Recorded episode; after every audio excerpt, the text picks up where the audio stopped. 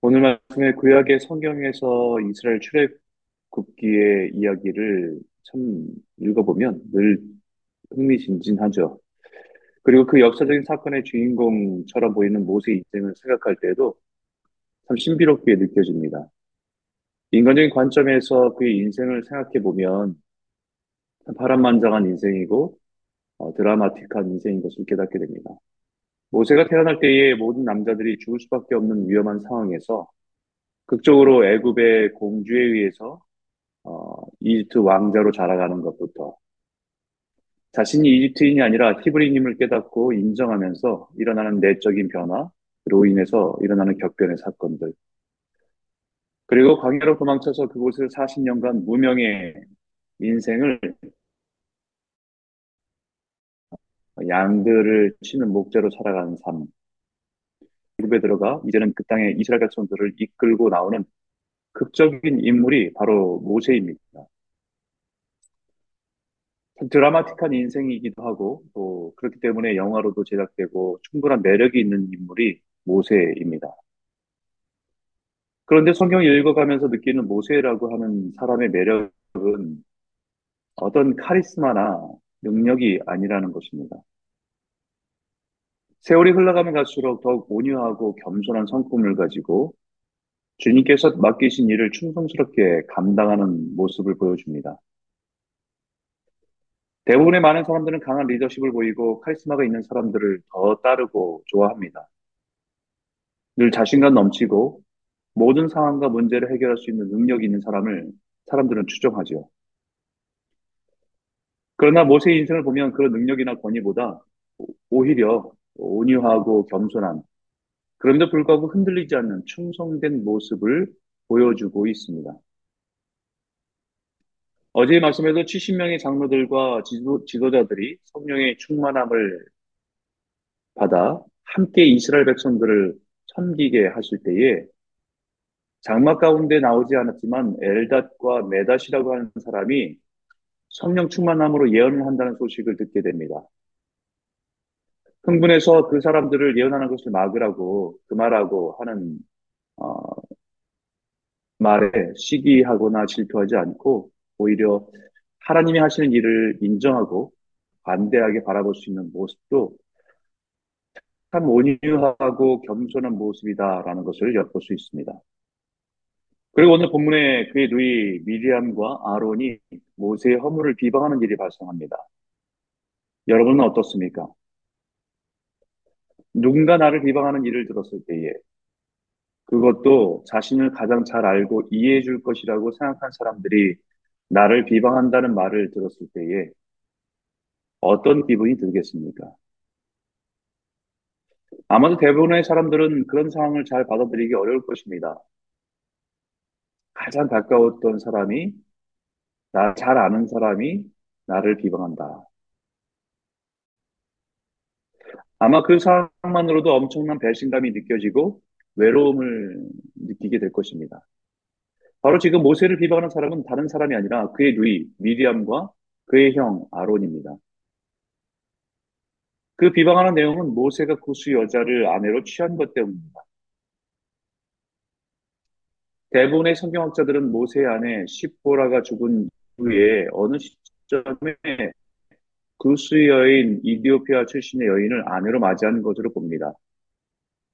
그런데 그 이슈를 문제 삼아 미리암과 아론은 모세를 비방한 것입니다.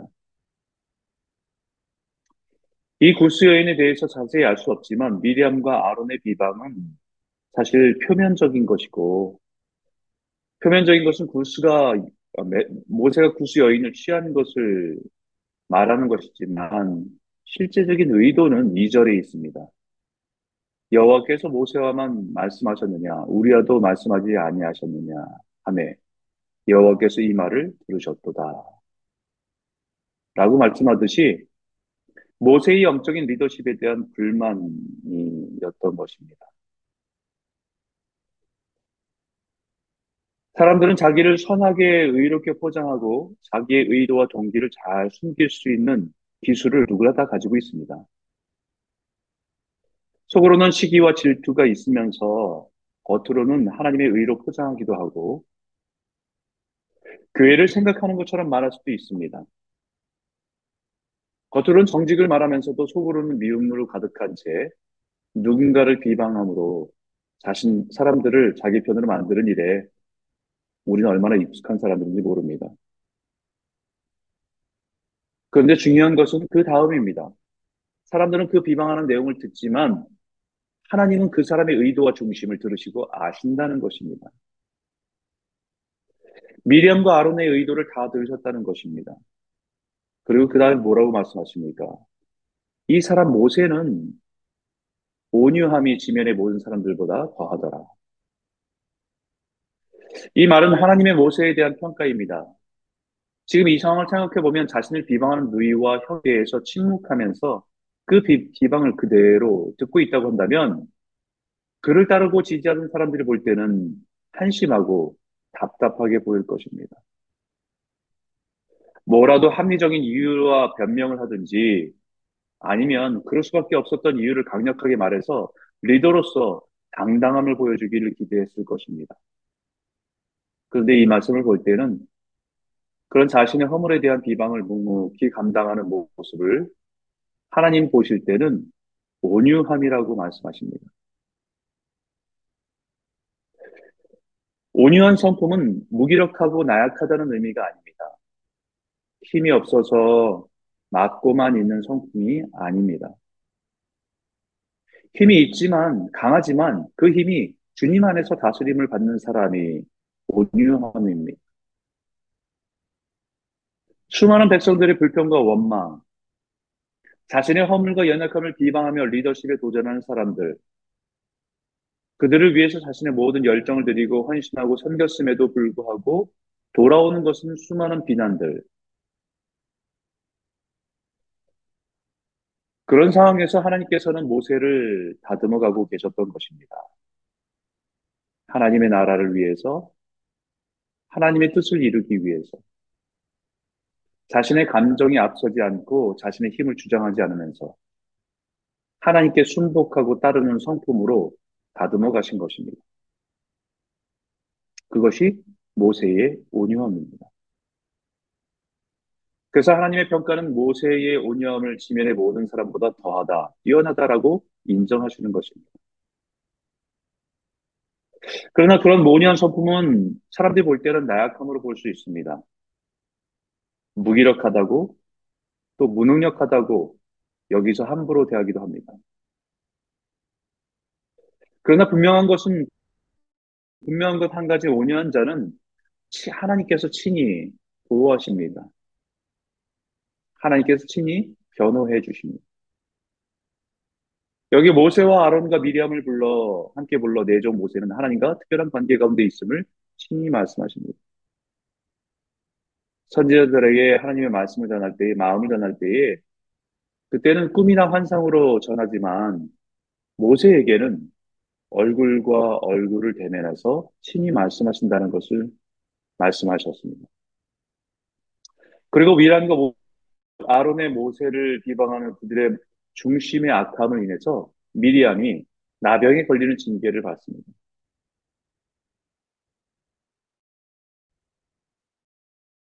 그런데 모세는 이런 상황에서 자신의 억울함을 대변해 주시고 있습니다. 이 모습이 모세의 온유함임을 분명히 볼 수 있습니다.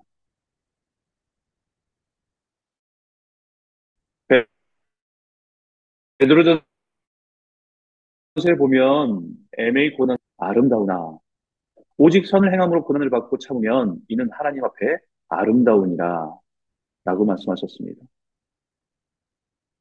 억울한 비방과 같은 상황에서도 때로는 관계를 지키기 위해서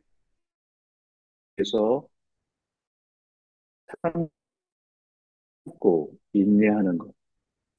주를 생각하고 참고 인내하는 것. 사람들이 볼 때는 미련해 보이지만 하나님 보실 때는 아름답습니다. 그리고 때가 되면 하나님의 의를 드러내실 것입니다. 그 믿음으로 살아가는 것이 온유함입니다.